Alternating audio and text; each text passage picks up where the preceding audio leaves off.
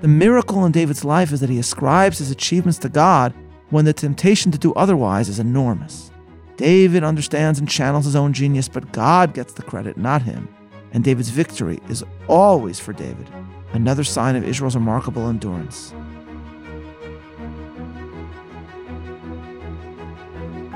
Welcome to Bible 365, episode 86 Michelangelo's Mistake. I'm Meir Soloveichik.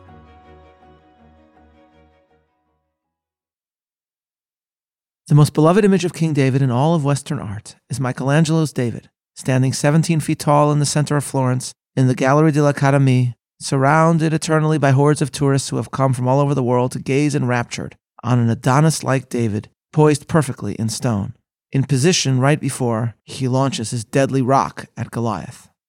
It is a masterpiece. Yet, this widely known depiction of one of history's most famous Jews is actually not at all Jewish. As Simon Schama pointed out, Michelangelo's creation reflects his inspiration from classical Greek and Roman art. Michelangelo, Schama notes, quote, was not much interested in the rendering of common bodies, still less in the imitation of workaday faces. His passion was to approximate men to gods. Thus we have a David that is nude and muscled, an embodiment of classical manhood. And it is entirely wrong. When we look to the biblical context describing the very greatness of David, we see that Scripture emphasizes all that Michelangelo ignores, and that the text illustrates how the artist entirely missed all that made David great. In chapter 15, Saul is ordered by Samuel to wage war against the Amalekites, Israel's greatest enemy. The battle is won, but in contrast to the divine decree, Saul brings the animals of the Amalekites as offerings as part of a sacrificial celebration when they were actually supposed to be destroyed. And Saul also spares the life of the wicked king of Amalek, Agag. Samuel confronts Saul, and the king of Israel blames his failings on the people and only later admits his sin. As Samuel turns to leave, Saul grabs the prophet by the cloak, and the cloak tears. Samuel responds by punning prophetically of what has occurred. Chapter 15, verse 28. And Samuel said to him, The Lord has torn the kingdom of God from thee this day, and has given it to a neighbor of thine that is better than thou. What Saul says next is astonishing. Verse 30. Then he said, I have sinned Yet do me honor now, I pray thee, before the elders of my people and before Israel, and turn again with me that I may worship the Lord thy God. In other words, Saul asked to be honored by the prophet. He still confuses the essence of kingship and makes it first and foremost about the superficial act of honor. He seems to think, as we have cited from Shakespeare, what have kings that privates have not too, save ceremony, save general ceremony. In chapter 16, God then sends Samuel to Bethlehem to anoint a successor to Saul. When Samuel arrives at the house of Jesse, he seeks out someone who looks like Michelangelo's David, tall, strapping, with the makings of a mighty warrior, and he therefore assumes that David's older brother is the intended king. Verse 6 And it came to pass when they were come that he looked on Eliab and said, Surely the Lord's anointed is before him. God, however, sternly responds to Samuel that his entire aesthetic approach is fundamentally flawed. Unlike with Saul, one should not embrace a monarch based on externalities. And here, ladies and gentlemen, we come upon one of my favorite verses in the entire Bible. Verse 7 But the Lord said to Samuel, Look not on his countenance, nor on the height of his stature, because I have refused him. For it is not as a man sees. For a man looks on the outward appearance, but the Lord looks on the heart. In leadership, what matters is not height, but heart. And in David, we will discover a heart utterly unlike any other. And it is with this in mind that God's election of David is to be understood. It is not that David is perfect. As we will see, the struggles he undergoes, the failings he overcomes will be central to his story. But the presence of God is felt so closely to his heart. And if the embrace of the previous statuesque king, the tall Saul, reveals the dangers of monarchy when it borders on the worship of the human being surrounded by ceremony, David is presented as the cure to this religious disease.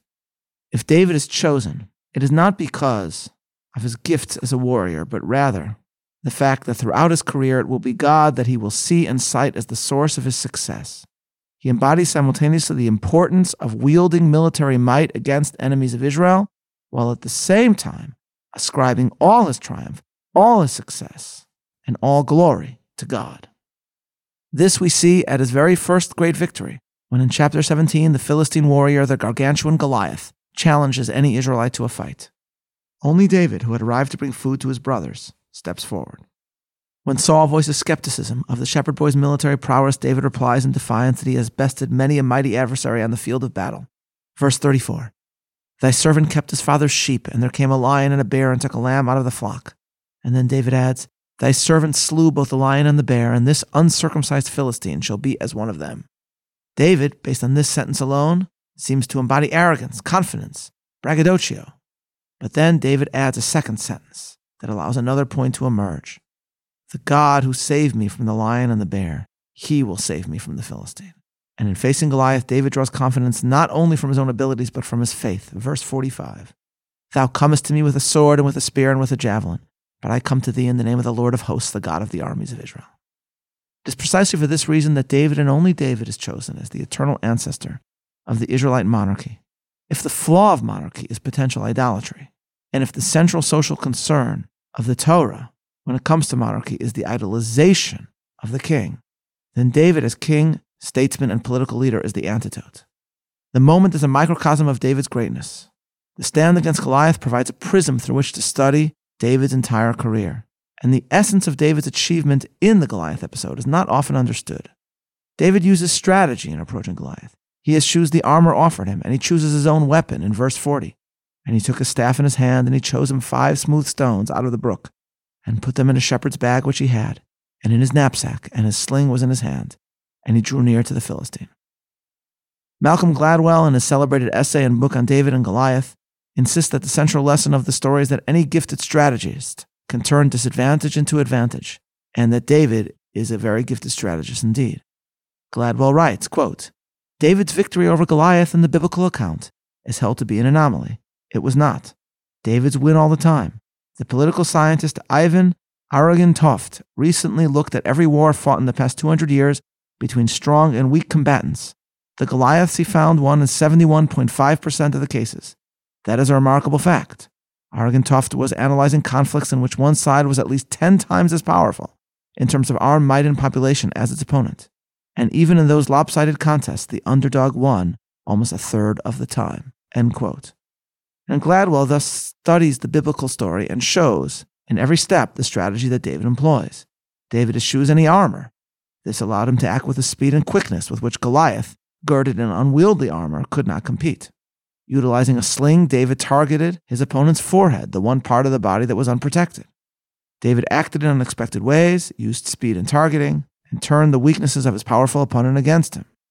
In David's stand against Goliath for Gladwell, we see the makings of a military genius, one who is crafty and unconventional, and therefore can win not only once, but throughout his life.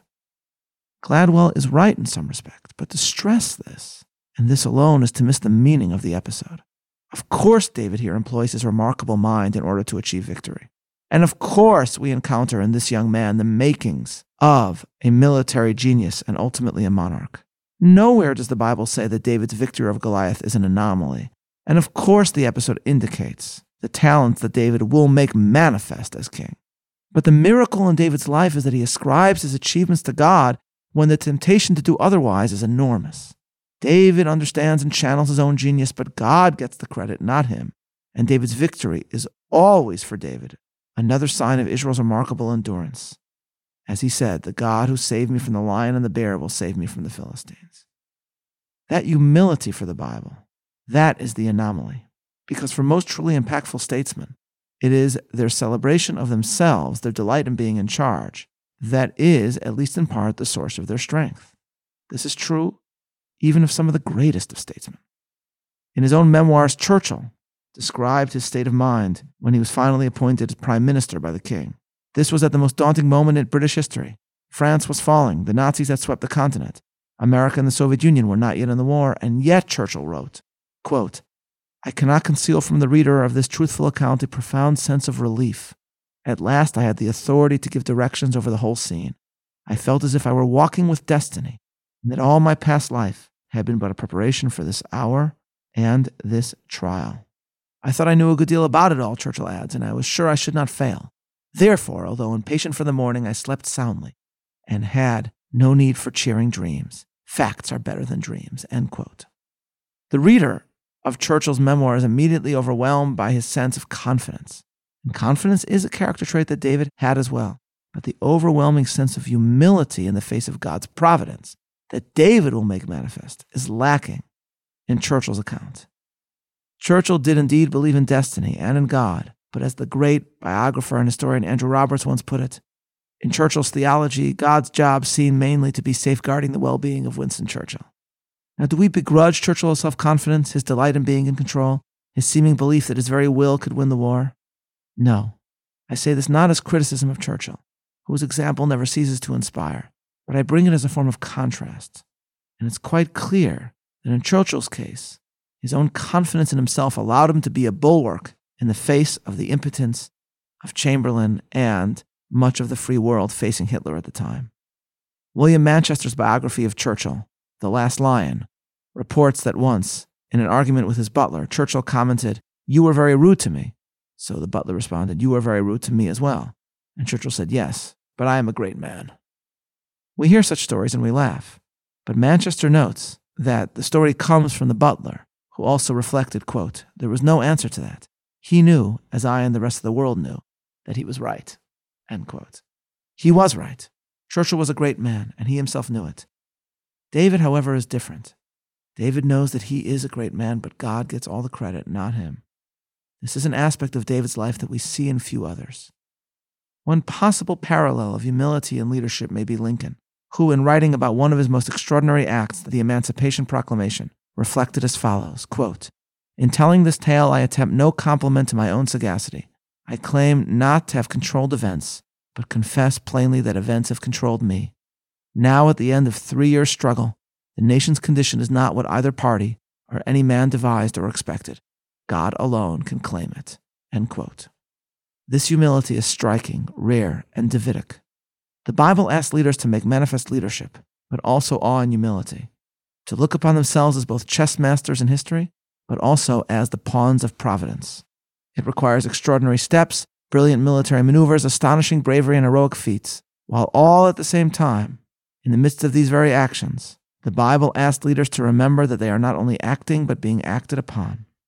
Saul was selected, and all Israel gazed upon his height and celebrated him, reflecting the fact that they sought a king to worship. But David is the man who refuses to allow society to idolize him and therefore will not let his monarchy become an idolatry. The encounter with Goliath from the very beginning reveals why he has been chosen.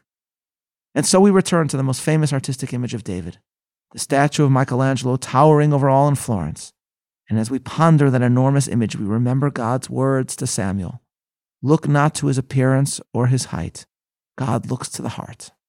So consider the irony. The man who is chosen by God, based not on how he looks, but on his character, not on his height, but rather what is in his heart. David is remembered in the history of art, first and foremost, in this very tall creation of Michelangelo. Man looks to the eyes, but God, in choosing David, looks to the heart. Fallible human beings, even at times the most ingenious of artists, see the superficial, the exterior, whereas God truly looks to what lies within. As such, Michelangelo's mistake is a useful one with which to consider David's legacy. For as we shall see, David's story is about the essence of leadership the difference between eye and heart, what is without and what lies within, the misleading exterior and the interior heroism that matters most.